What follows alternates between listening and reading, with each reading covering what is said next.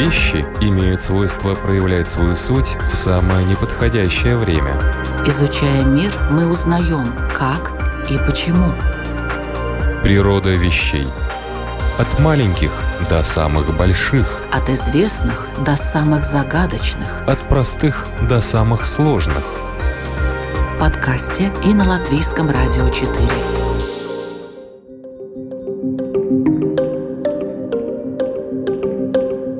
Эфире Латвийского радио 4 программа «Природа вещей». У микрофона журналист Людмила Вавинска. Здравствуйте. Сегодня разговор пойдет о нейтронных звездах и о том, как с их помощью можно изучать темную материю и процессы, которые невозможно воспроизвести в земных условиях. Узнаем и о новостях из мира астрономии. Надеюсь, об этом расскажет наш гость Антон Бирюков.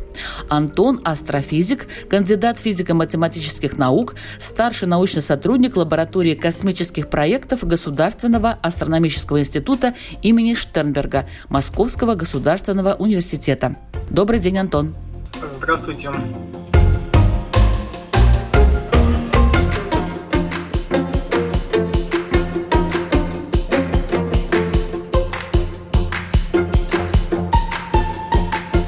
Нейтронные звезды по своей природе это так называемые остатки звездной эволюции.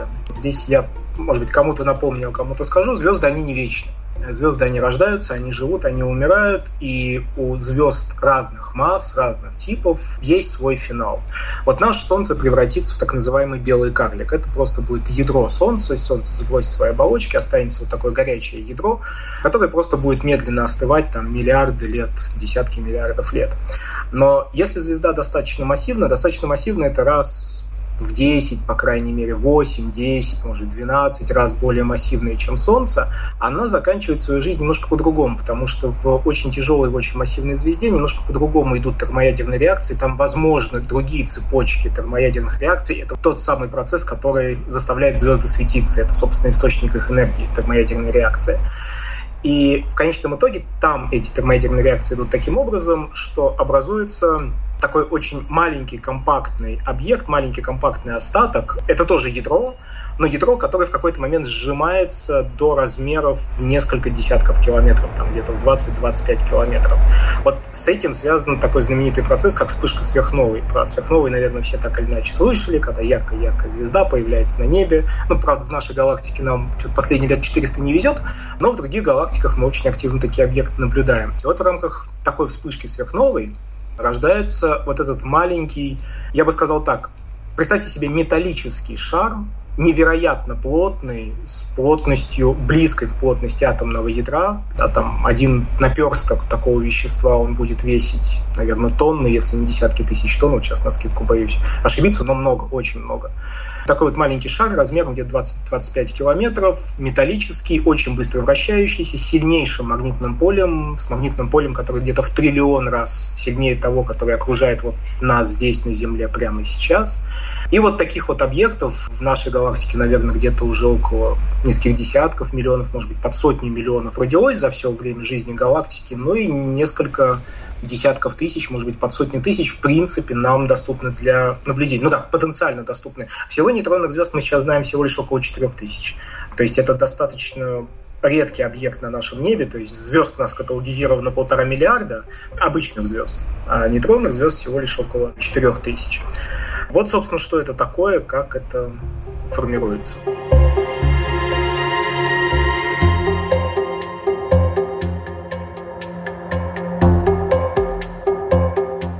Получается так, что звезда превращается либо в белого карлика, либо в нейтронную звезду. Вот от чего это зависит? Э, в конечном итоге это зависит от массы. В первую очередь от массы, во вторую очередь, может быть, от химического состава. Тут идея достаточно простая. Почему звезды светят? Звезды светят потому, что атомы более легких элементов, ну, в первую очередь водорода, начиная с водорода, они постепенно под действием очень высокого давления, очень высоких температур перерабатываются в атомы более тяжелых элементов. Вот прямо сейчас у нас на Солнце, как говорят, горит водород, и образуется гелий. То есть протоны, ядра атома водорода слипаются, слепляются, если хотите, ну, такой квантовый механический процесс с выделением энергии, и образуются ядра гелия.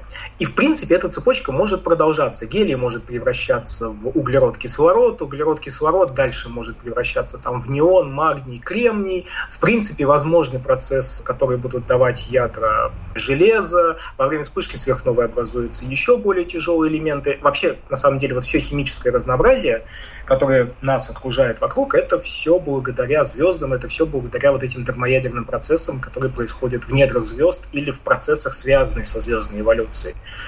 И чем массивнее звезда, тем легче запустить процессы горения все более тяжелых элементов. Вот Солнце считается не очень массивной звездой, то есть это, я бы даже сказал, такая маломассивная звезда. Вообще класс Солнца — это желтый карлик. Даже вот, наверное, из этого названия можно понять, что это не самая такая выдающаяся звезда у нас во Вселенной. И вот массы Солнца будет недостаточно для того, чтобы, например, зажечь углерод, кислород, пойти дальше и уже там формировать более тяжелые элементы вплоть до железа. Но как только масса звезды растет, и вот как только она перешагивает через вот этот порог около там 8-10 масс Солнца, видите, это такой не очень определенный порог, именно потому что там есть еще некоторые другие параметры, которые на это влияют, и есть еще тот факт, что мы не то чтобы идеально понимаем процесс звездной эволюции, есть еще некоторые вопросы. Но вот примерно 8-10 масс Солнца, как только звезда перешагивает этот порог, условий в ее недрах в какой-то момент оказывается достаточно для того, чтобы загорелись очень тяжелые элементы, вплоть до образования железа, а вот железо в термоядерном синтезе уже гореть не может. Так природа устроена, вот атомы элементов так устроены, что процесс, если мы себе представим процесс термоядерного горения железа, то он будет энергетически невыгоден. Он будет идти не с выделением энергии, а наоборот с поглощением энергии. И вот поэтому здесь термоядерные процессы останавливаются в какой-то момент, и, собственно, ядро, там, ядро потихонечку остывает, горение прекращается, остывает, э, давление падает, а гравитацию никто не отменял, и гравитация просто сжимает ядро в точку. То есть вот в конечном итоге оказывается, что масса влияет на то, что у нас получится. Белый карлик или нейтронная звезда, или черная дыра, если звезда совсем массивная, например.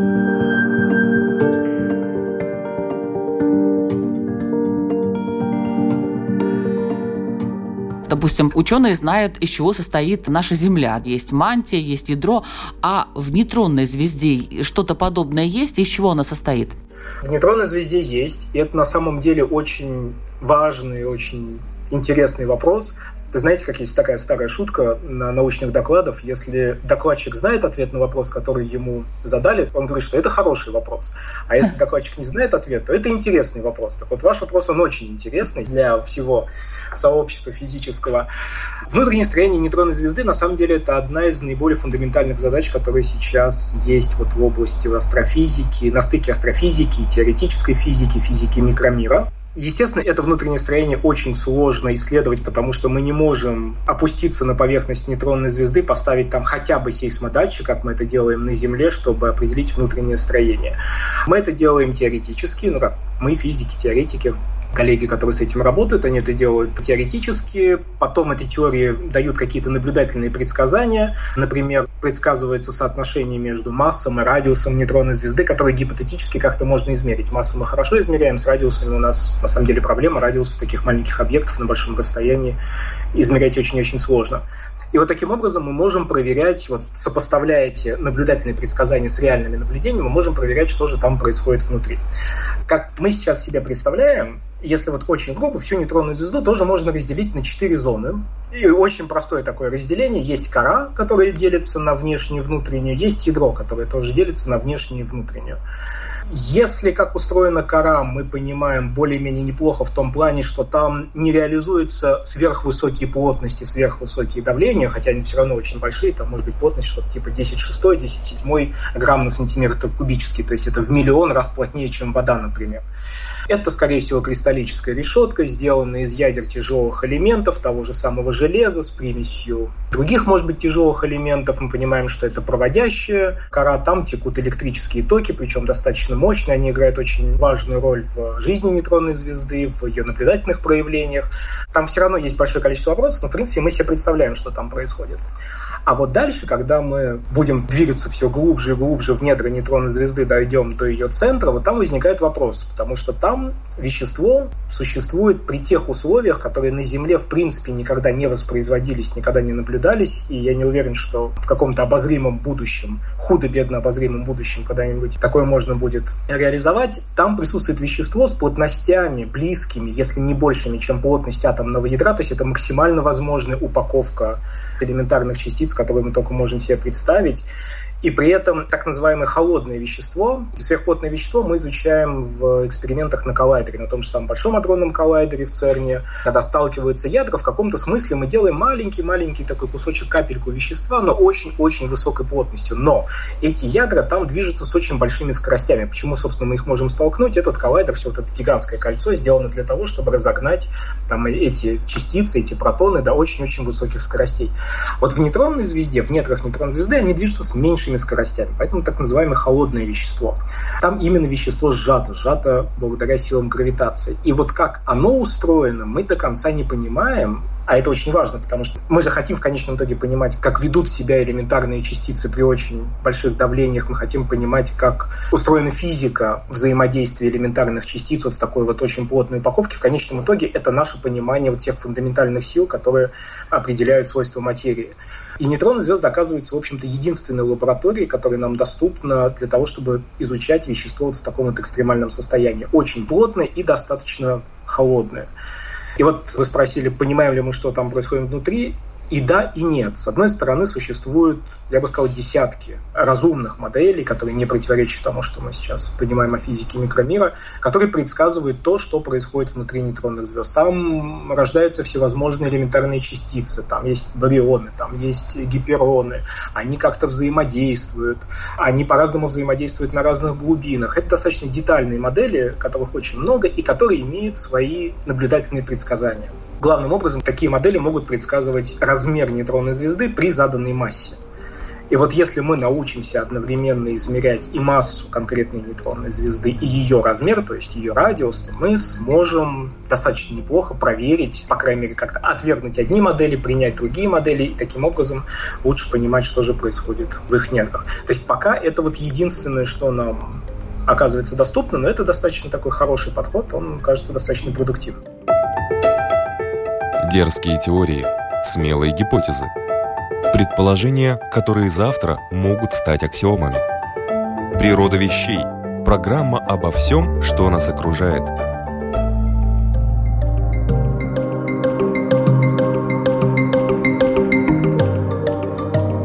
Сверхплотность вещества, сверхвысокая гравитация, сверхсильные магнитные поля – экстремальная такая звезда, а почему она устойчива и долго ли она живет? Она устойчива, потому что, с одной стороны, да, у нас есть сверхсильная гравитация, с другой стороны, в общем-то, есть внутренние межчастичные, межядерные силы, в том числе есть сила квантовой природы, так называемая сила вырожденного нейтронного газа, которая этому коллапсу, который этой гравитации препятствует. То есть есть некоторый баланс. Собственно, нейтронная звезда оказывается в равновесии постольку и до тех пор сохраняется вот этот баланс. Этот баланс может нарушиться.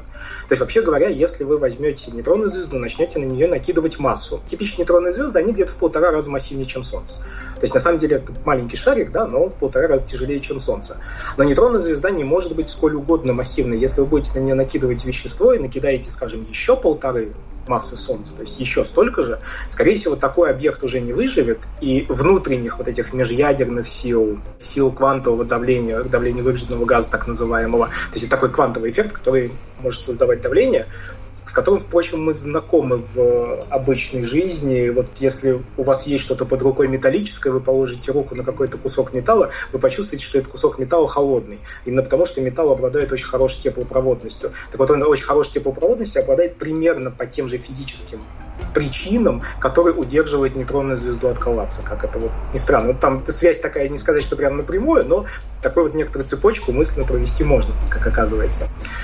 Так вот, если накидать очень много вещества на нейтронную звезду, в какой-то момент, да, она не выдержит, она сколлапсирует, она превратится в черную дыру, и поэтому самые массивные звезды, например, не дают именно черные дыры. они не превращаются в нейтронные звезды. Но до тех пор, пока вот это давление работает, то есть где-то там до трех масс Солнца у нас вещество может выдержать, э, нейтронные звезды, они оказываются достаточно устойчивыми.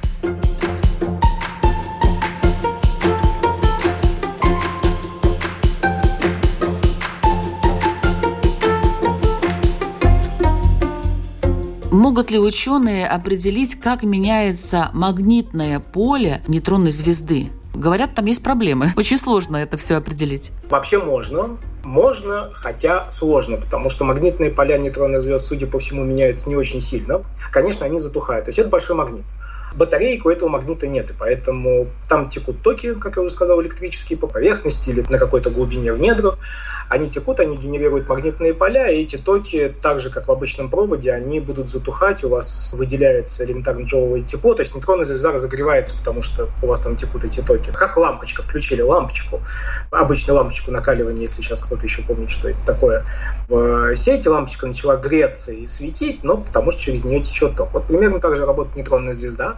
Судя по всему, магнитные поля нейтронных звезд затухают не так быстро, не очень быстро, чтобы это прям очень сильно явно было видно в наблюдениях, но, например, мы видим некоторые указания на то, что они затухают. Мы видим, вот как говорю, нейтронные звезды, например, начинают разогреваться, светиться, и мы просто видим, что те нейтронные звезды, у которых магнитные поля сильные, и которые должны затухать сильнее, как мы представляем по нашей теории, они оказываются наиболее горячими, у них большая температура. То есть такое ощущение, что да, там более сильные токи, они сильнее разогревают, это действительно совпадает с более сильными магнитными полями, и стало быть, мы видим, как энергия вот этих токов, и в частности, получается, так опосредованная энергия этого магнитного поля, она постепенно высвечивается. Хотя, ну, конечно, не очень корректно говорить, что высвечивается именно энергия поля, высвечивается именно энергия этих токов. То есть мы видим вот это. Мы видим, как в целом нейтронные звезды эволюционируют в плане их вращения, потому что магнитное поле оказывает довольно существенное влияние, определяет во многом то, как нейтронные звезды замедляют свое вращение. Вот эти токи, которые текут по нейтронной звезде, они не просто там выделяют энергию, они могут ее тормозить. Но вот как, э, знаете, есть обычный электрический генератор, когда у вас есть некоторая рамка, которая помещена в магнит. Если эта рамка вращается в магнитном поле, то в этой рамке начнет течь ток. Вот обычные, не знаю, бензиновые генераторы, вот они примерно так и работают. Но верно, в общем-то, и обратная ситуация. Если у вас есть проводник с током, который вы помещаете в магнитное поле, то на этот проводник с током будет действовать сила, так называемая сила ампера. И вот эта же амперовая сила, она действует в том числе на нейтронные звезды из-за магнитного поля, она заставляет их замедляться. Она, в смысле, их вращение, оно замедляется. Они начинают вращаться все медленнее и медленнее. И в зависимости от того, как меняется со временем магнитное поле, в зависимости от этого нейтронные звезды по-разному замедляют свое вращение. И, в принципе, вот по этому наблюдаемому эффекту можно судить о том, как магнитные поля нейтронных звезд затухают. Такие работы тоже есть. Там тоже видно, что это затухание скорее есть, чем нет, но оно скорее не очень сильное. Еще от чего это зависит? Например, это зависит от химического или там, частичного состава поверхности нейтронной звезды. Это вот вопрос как раз о структуре вещества, о том, что происходит в внешней коре нейтронной звезды, насколько это, допустим, сильно кристаллическая решетка, насколько она аккуратная, насколько она там без каких-то примесей, насколько она без особенностей, это кристаллическая решетка. Там все это будет происходить немножко по-разному в разных типах решеток. И в принципе можно предсказать темп затухания магнитного поля в зависимости от именно поверхности структуры внешней коры нейтронной звезды. Я, пожалуй, не ответил на вопрос, как же все-таки это затухает. Мы понимаем, что затухает. Затухает сложным образом. Есть много вопросов к деталям, как именно это происходит в наблюдениях. Есть много теоретических, разумных теоретических предположений о том, как это должно быть.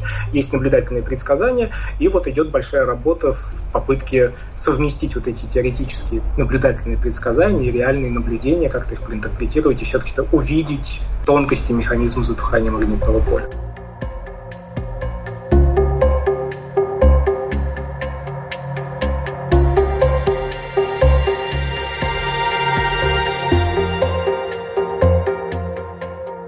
Если, скажем, мы отправимся в крабовидную туманность, где можно посмотреть на эти нейтронные звезды, то что мы увидели бы? Если бы отправились туда? Крововидная туманность – это именно туманность, это вещество, на самом деле, которое в каком-то смысле было вырвано, ну, вылетело из поверхности нейтронной звезды, оно было вырвано вот этим самым сильным магнитным там, электрическим полем, и которое взаимодействовало с межзвездной средой. Это вот такой, то, что называется пульсарная туманность, или вот есть хорошее слово плерион, чтобы мы увидели, хороший вопрос, чтобы мы увидели невооруженным глазом, вот как по-человечески увидели, потому что смотреть же можно через радиотелескоп, через рентгеновский телескоп, можно глазами смотреть. Прилетели на, не знаю, на звездолете. У нас есть приборы и есть глаза, мы можем посмотреть, а можем измерить. На самом деле картина будет не самой тривиальной. Во-первых, это будет свечение. Я бы не сказал, что мы увидим большое количество вещества. То есть будет не вещество, будет свет такой скорее всего, зеленоватый, может быть, голубоватый свет, какое-нибудь синхротронное излучение, которое порождают частицы, релятивистские частицы, в основном там электроны, позитроны, которые вырываются с поверхности нейтронной звезды, которые попадают в ее магнитосферу или в окружающую межзвездную среду, они будут светить. То есть будет какое-то большое количество света в оптическом диапазоне. В принципе, вот пульсар пробоидной туманности, он вполне себе светит в оптическом диапазоне. Увидим ли мы саму поверхность нейтронной звезды? Скорее да, но я подозреваю, что мы будем видеть на самом деле некоторую тень от этой поверхности на фоне некоторого светящегося вещества. Почти наверняка вы видели вот эти новости. Одна была в 2019 году, вторая была буквально несколько месяцев назад. Коллаборация телескопа горизонта событий представила результат наблюдения сверхмассивной черной дыры в галактике М87 три года назад. И в этом году в нашей галактике это вот наша сверхмассивная черная дыра Сагитариуса со звездочкой.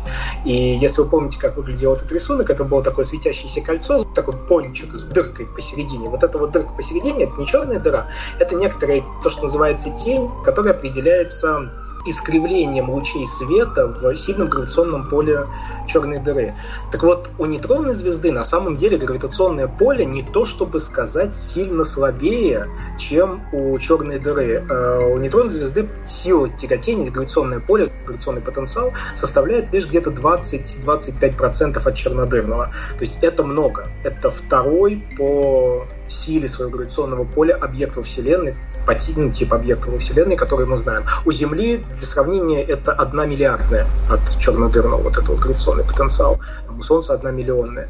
И поэтому, мне кажется, мы будем видеть вот что-то вроде такой тени от нейтронной звезды на фоне вот какого-то залитого светом вещества. Это то, что мы будем видеть, скорее всего, в оптическом диапазоне, я себе это так представляю.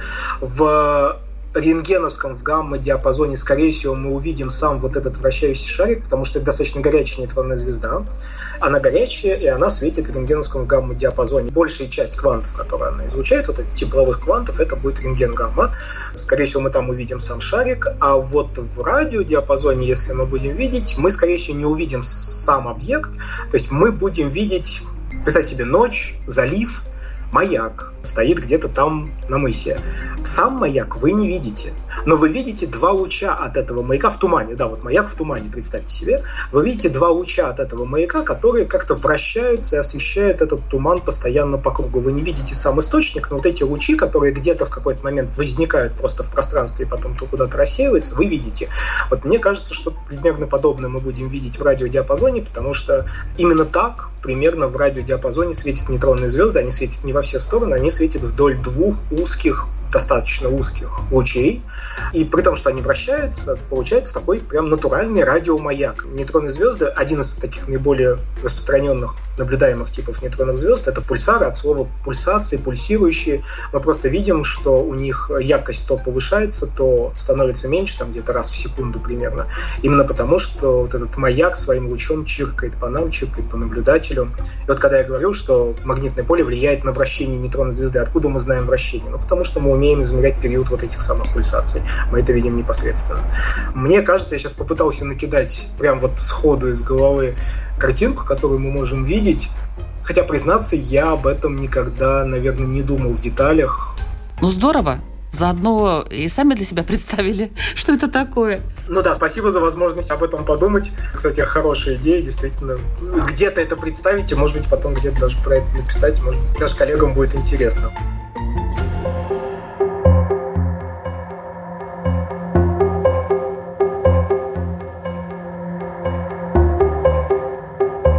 Мы летим с космической скоростью, изучая природу нейтронных звезд.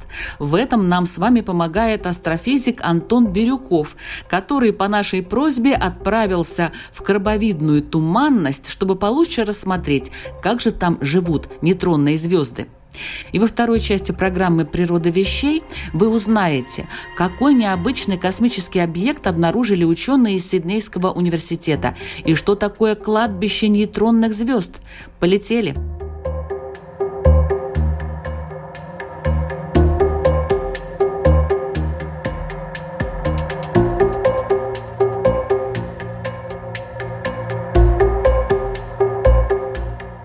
Международная группа астрономов под руководством Маниши Калеб из Сиднейского университета обнаружила первую нейтронную звезду, которая испускает радиосигналы и при этом вращается чрезвычайно медленно, совершая один оборот каждые 76 секунд. Открытие было сделано с помощью радиотелескопа в Южной Африке. Что вы можете сказать об этом, Антон?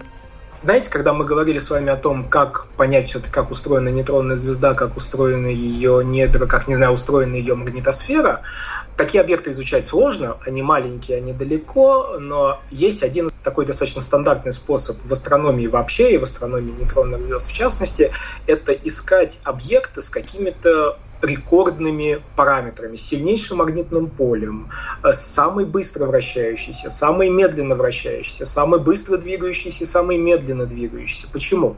У нас достаточно большое количество, скажем, теоретических моделей есть, которые описывают ту же самую структуру магнитосферы, то, как э, она внутри устроена, как нейтронные звезды вращаются, как они замедляются. А замедление нейтронных звезд, замедление вращения – это не только магнитосфера, это в том числе еще внутреннее строение, потому что тоже классический пример.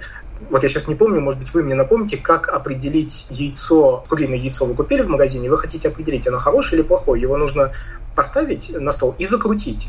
Это другой эксперимент. А, для того, чтобы определить, э, варили ли вы это яйцо раньше, тогда, а, значит, вы его закручиваете на столе. Если плохо закручивается, значит, не варили, оно сырое. А если хорошо крутится, значит, оно вареное. Так вот, почему это так происходит? Потому что когда вы варите, белки, там белок денатурирует, желток тоже меняет свою структуру, и меняется то, что называется инертные свойства этого тела, поэтому он будет вращаться немножко по-разному. У него будет разная структура. Вот у нейтронных звезд та же самая история. То, как они вращаются, то, как они реагируют вот на ту самую силу, да, вот эта самая амперовая сила, те самые электрические токи, которые тормозят, вот как они реагируют, зависит от ее внутреннего строения. И представьте себе, что есть большой такой корпус теоретических изысканий, теоретических утверждений, измышлений в хорошем смысле слова, которые говорят о том, как должны замедляться нейтронные звезды. И у каждой такой теории, кроме утверждения о том, как все это работает, есть свои границы применимости, если хотите. Есть некоторые нейтронные звезды, которые такие теории в принципе объяснить не могут. Там, когда мы говорим о теории внутреннего строения, например, большинство теорий всегда ограничиваются некоторой предельной массой нейтронной звезды и говорят, что вот в моей теории нейтронные звезды с массами больше, чем 2,5 массы Солнца в принципе не могут существовать. Или там больше, чем 2 массы Солнца не могут существовать. А вот несколько лет назад открыли нейтронную звезду с массой 2,2 массы Солнца и сразу же отвергли вот эти несколько теорий, значит, они точно неверны. Вот то же самое относится и к э, теории вращения. Когда мы говорим, что есть некоторая нейтронная звезда, она замедляет свое вращение. Вопрос, а до какой степени она может замедлить свое вращение так, чтобы еще быть наблюдаемой. Потому что чем медленнее она вращается на самом деле, тем сложнее ей светить. Там в какой-то момент начинают выключаться те механизмы, те вот физические электромагнитные механизмы, которые делают ее видимой в радиодиапазоне, в частности в радиодиапазоне. И вот это вот открытие, которое недавно было 76-секундного пульсара, самый долгий периодический пульсар, к нему главный вопрос, а как такое могло бы получиться? То есть какие у нас есть теории, которые могут, в принципе, воспроизвести такой вот объект, который находится за так называемой линией смерти пульсаров. Есть вот такое понятие в теории, связанной с физикой нейтронных звезд. Линии смерти нейтронные звезды живут как наблюдаемые объекты, как радиогромкие объекты, которые могут светить в радиодиапазоне, только до некоторого момента. И нейтрон звезда с очень длинным периодом вращения светить в радиодиапазоне по-хорошему не может. То есть, если мы правильно себе представляем физику, она должна выключаться. А тут мы находим объект э, с очень длинным периодом, и который все еще продолжает светить. И это сразу накладывает ограничения на то, во-первых, как он устроен внутри, соответственно, как за разумный срок, за разумное время э, удалось замедлить до 76 секунд, а рождаются они с периодами в десятки миллисекунд. То есть, на самом деле, очень сильное замедление произошло. Почему он до сих пор светит? Что там такого происходит в магнитосфере, что вот некоторые процессы, которые, по идее, должны были выключиться, они не выключились, они до сих пор происходят. И вот все вот это делает очень интересным такие вот экстремальные объекты, в частности, объект с очень длинным периодом вращения, вот этим 76 секундам. Природа вещей. От малых до самых больших, от известных до самых загадочных, от простых до самых сложных. В подкасте и на Латвийском радио 4.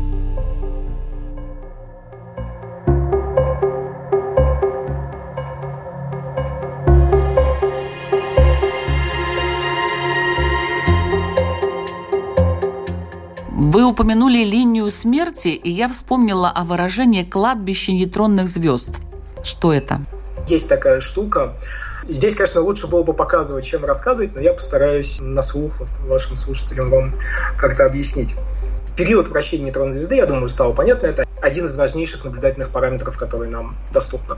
Другой наблюдательный параметр, который мы знаем, это скорость изменения этого периода. Нейтронные звезды замедляют свое вращение, и мы напрямую видим, что действительно их периоды потихонечку растут. Это очень маленькая, на самом деле, скорость изменения, это несколько микросекунд в год на самом деле. То есть период вращения может быть секунда, и он увеличивается на несколько микросекунд в год. Но мы умеем измерять такие величины, измерять с очень высокой точностью. То есть это прям результат хорошего наблюдения, хорошего эксперимента.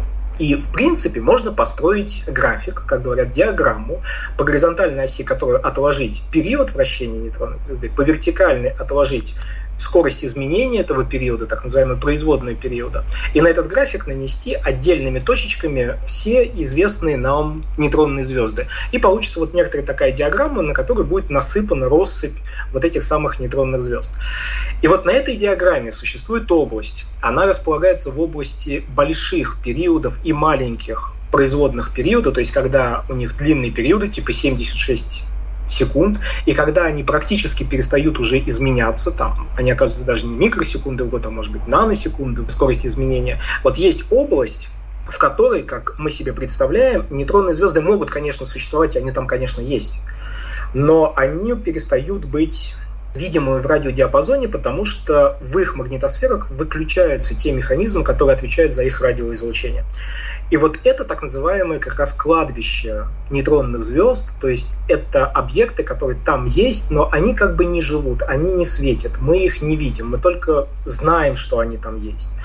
И по-хорошему, когда все нейтронные звезды, они пока увеличивают свои периоды, они медленно ползут по этой диаграмме, и в какой-то момент они туда, вот за эту границу, за эту линию смерти, они все переваливают в конечном итоге, и они выключаются. И что самое интересное, конечно, всегда, это находить какие-нибудь, знаете, пульсары зомби или нейтронные звезды зомби, вот типа вот этого 76-секундного пульсара, есть некоторая обозначенная граница. Она такая достаточно условная, на самом деле целая полоса, такая не линия смерти, а полоса смерти.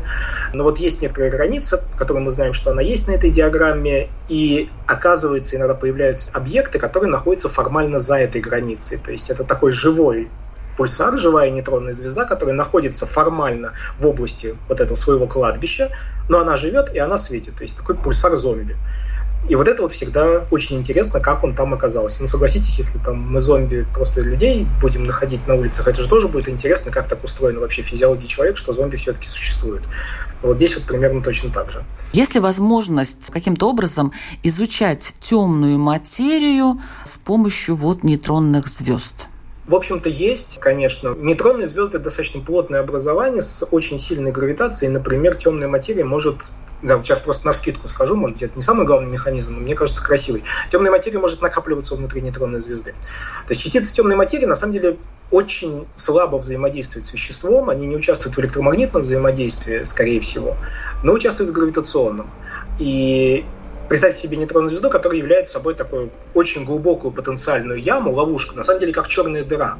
Но если в черную дыру, если что-то упало, то пропало, то в нейтронную звезду, если поток какой-то частицы темной материи будет проходить через нейтронную звезду, в принципе, в ее центре может начать накапливаться и будет менять ее наблюдаемые свойства.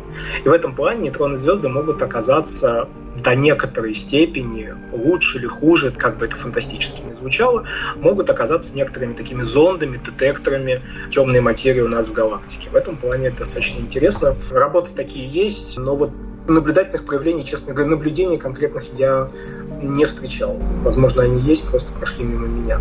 Но работа интересная.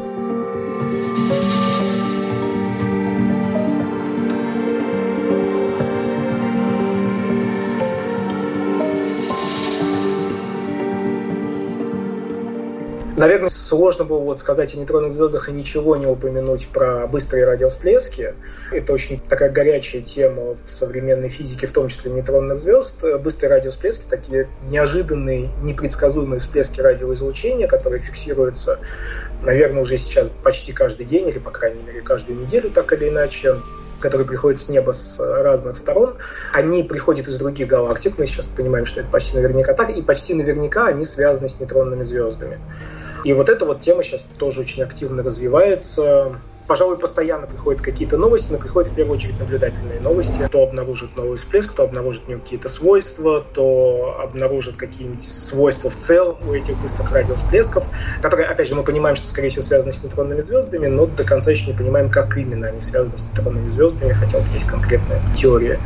Еще про это, наверное, хотел упомянуть, что вот такая работа ведется, и, пожалуй, сейчас наиболее активно.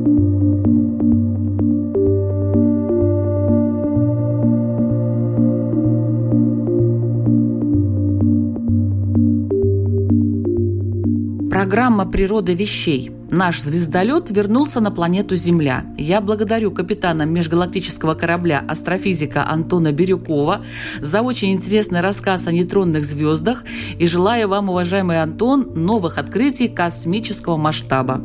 Спасибо большое. Спасибо всем дорогим слушателям за внимание.